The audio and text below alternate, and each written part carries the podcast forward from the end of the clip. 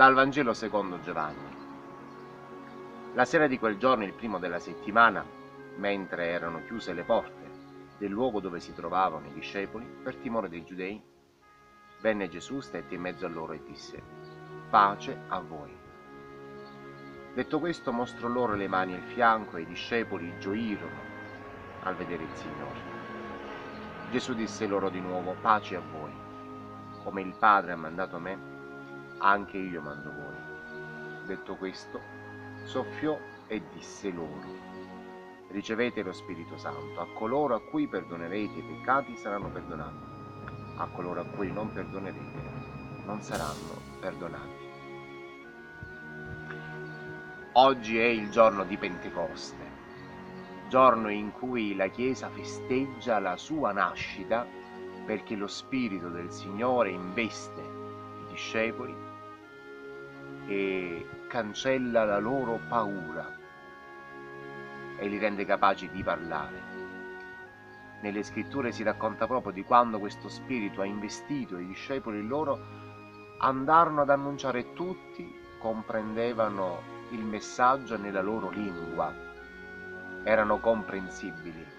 Lo Spirito del Signore come primo atto compie proprio questa cancellazione della paura che vive dentro di te e ti rende capace di parlare, capace di narrare le opere della misericordia del Signore. È bellissima questa immagine.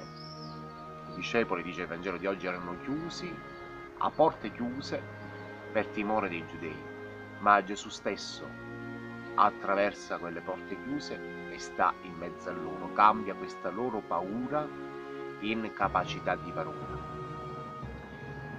Poi voglio porre la vostra attenzione su un secondo particolare molto interessante e molto bello. Gesù mostra loro le ferite. È curioso, molto curioso, Gesù per farsi riconoscere, questa cosa è eccezionale, fa vedere le sue ferite. Lo spirito non ti chiede, non cancella quelle ferite, probabilmente in realtà le usa per farsi riconoscere quando noi diventiamo testimoni del Signore non dobbiamo, non possiamo nascondere le ferite della nostra morte, del nostro peccato. Non possono essere nascoste, anzi noi siamo proprio riconoscibili attraverso quelle ferite. Quindi oggi diciamo che eh, abbiamo un primo messaggio che è quello della paura che viene trasformata in capacità di parola, capacità di andare oltre questa paura per diventare cristiani veri, credenti, credibili secondo messaggio è, questo, è questa ferita che resta aperta ma che è necessaria per farsi riconoscere e il terzo messaggio che viene fuori da questa brevissima pagina di Vangelo che per me ecco, commovente molto è questo soffio perché Gesù dice che la, la pagina evangelica soffiò sui discepoli Guardate questa mm, immagine ti riporta alla Genesi, alla Genesi quando Dio soffiò nelle narici dell'uomo un alito di vita e lì l'uomo prese a vivere, fu creato. Oggi lo Spirito che cosa fa? Ricrea. Questo Spirito del Signore viene soffiato di nuovo sui discepoli e lo Spirito torna a rigenerare il mondo stesso. Senza lo Spirito noi non possiamo fare niente. È lo Spirito che rende l'acqua feconda per il battesimo.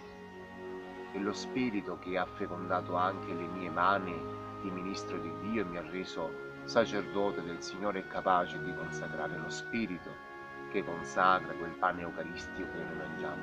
È lo Spirito che compie ogni opera nella Chiesa e nella vita dei cristiani. Allora in questa bellissima domenica di Pentecoste, domenica in cui noi veniamo fuori da una eh,